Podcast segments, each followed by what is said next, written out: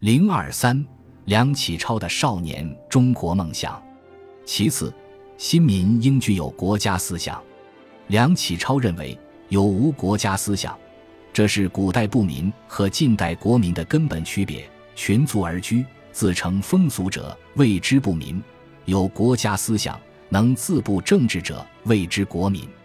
而所谓国家思想，主要体现在以下四个方面：一日对于一身而知有国家。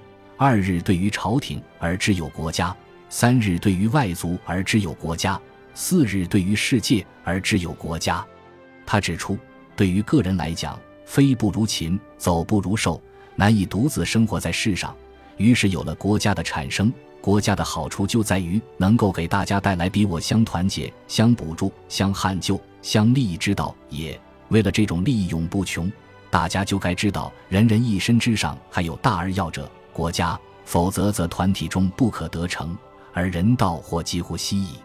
这是梁启超从国家之所以产生的角度来论述国民应具有国家思想的合理性。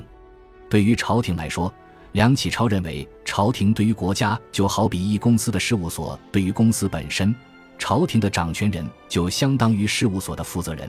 国家是不能没有朝廷的，就好像公司不能没有事务所一样。所以要将爱国之心推及朝廷。当然，如果朝廷的成立是正式的、有合法性的，那就代表了国家。爱朝廷就相当于爱国家了。如果朝廷的成立不是正式的、不具有合法性，那这样的朝廷就不需要爱了。零二三，梁启超的少年中国梦想。其次，新民应具有国家思想。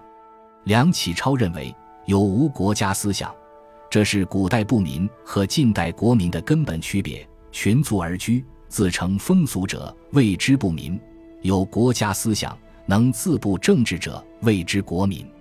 而所谓国家思想，主要体现在以下四个方面：一日对于一身而知有国家；二日对于朝廷而知有国家；三日对于外族而知有国家；四日对于世界而知有国家。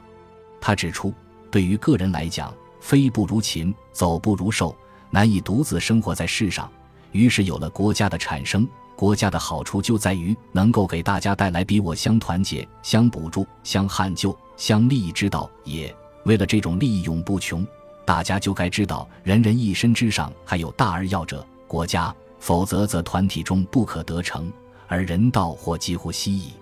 这是梁启超从国家之所以产生的角度来论述国民应具有国家思想的合理性。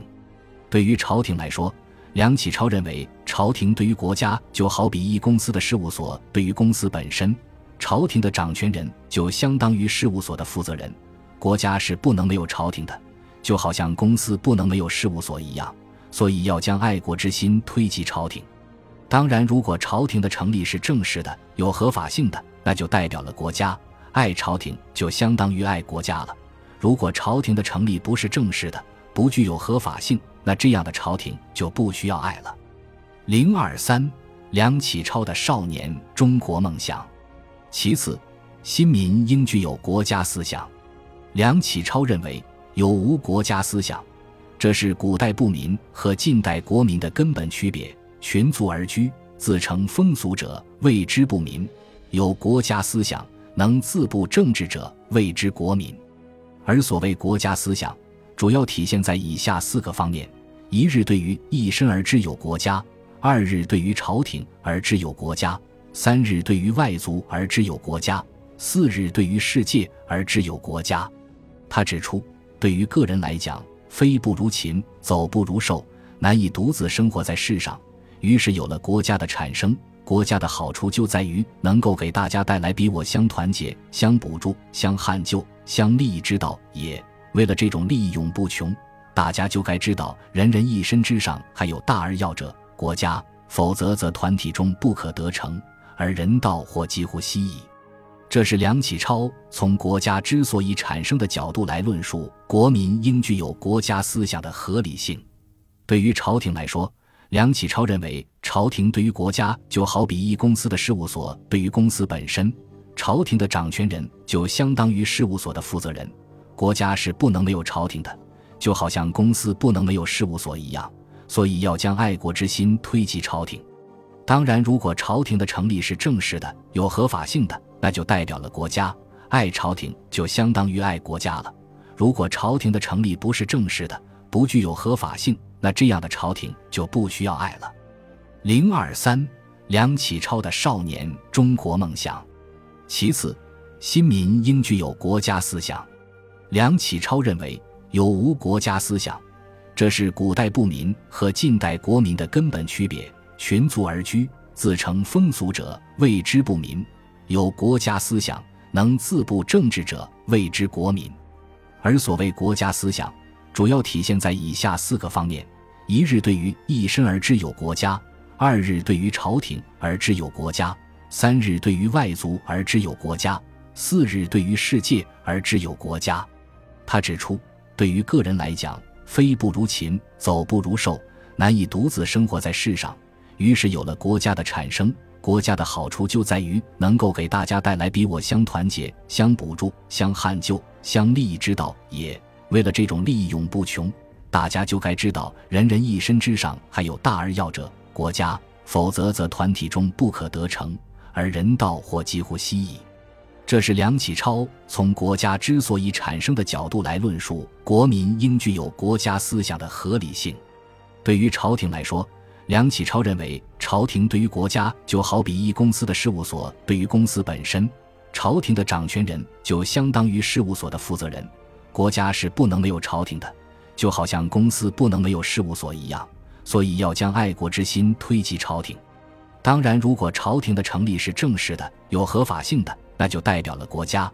爱朝廷就相当于爱国家了。如果朝廷的成立不是正式的，不具有合法性。那这样的朝廷就不需要爱了。零二三，梁启超的少年中国梦想。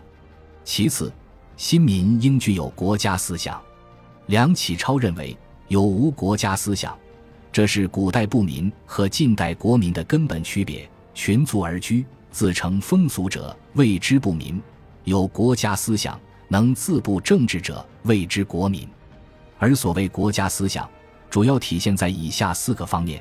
一日对于一身而知有国家，二日对于朝廷而知有国家，三日对于外族而知有国家，四日对于世界而知有国家。他指出，对于个人来讲，飞不如禽，走不如兽，难以独自生活在世上。于是有了国家的产生，国家的好处就在于能够给大家带来比我相团结、相补助、相汉救、相利益之道也。为了这种利益永不穷。大家就该知道，人人一身之上还有大而要者国家，否则则团体中不可得成，而人道或几乎稀矣。这是梁启超从国家之所以产生的角度来论述国民应具有国家思想的合理性。对于朝廷来说，梁启超认为，朝廷对于国家就好比一公司的事务所对于公司本身，朝廷的掌权人就相当于事务所的负责人。国家是不能没有朝廷的。就好像公司不能没有事务所一样，所以要将爱国之心推及朝廷。当然，如果朝廷的成立是正式的、有合法性的，那就代表了国家。爱朝廷就相当于爱国家了。如果朝廷的成立不是正式的、不具有合法性，那这样的朝廷就不需要爱了。零二三，梁启超的少年中国梦想。其次，新民应具有国家思想。梁启超认为。有无国家思想，这是古代部民和近代国民的根本区别。群族而居，自成风俗者，谓之不民；有国家思想，能自部政治者，谓之国民。而所谓国家思想，主要体现在以下四个方面：一日对于一身而知有国家；二日对于朝廷而知有国家；三日对于外族而知有国家；四日对于世界而知有国家。他指出。对于个人来讲，飞不如禽，走不如兽，难以独自生活在世上。于是有了国家的产生，国家的好处就在于能够给大家带来比我相团结、相补助、相汉救、相利益之道也。为了这种利益永不穷，大家就该知道，人人一身之上还有大而要者国家，否则则团体中不可得成，而人道或几乎稀矣。这是梁启超从国家之所以产生的角度来论述国民应具有国家思想的合理性。对于朝廷来说，梁启超认为，朝廷对于国家就好比一公司的事务所对于公司本身，朝廷的掌权人就相当于事务所的负责人，国家是不能没有朝廷的，就好像公司不能没有事务所一样，所以要将爱国之心推及朝廷。当然，如果朝廷的成立是正式的、有合法性的，那就代表了国家，爱朝廷就相当于爱国家了。如果朝廷的成立不是正式的，不具有合法性，那这样的朝廷就不需要爱了。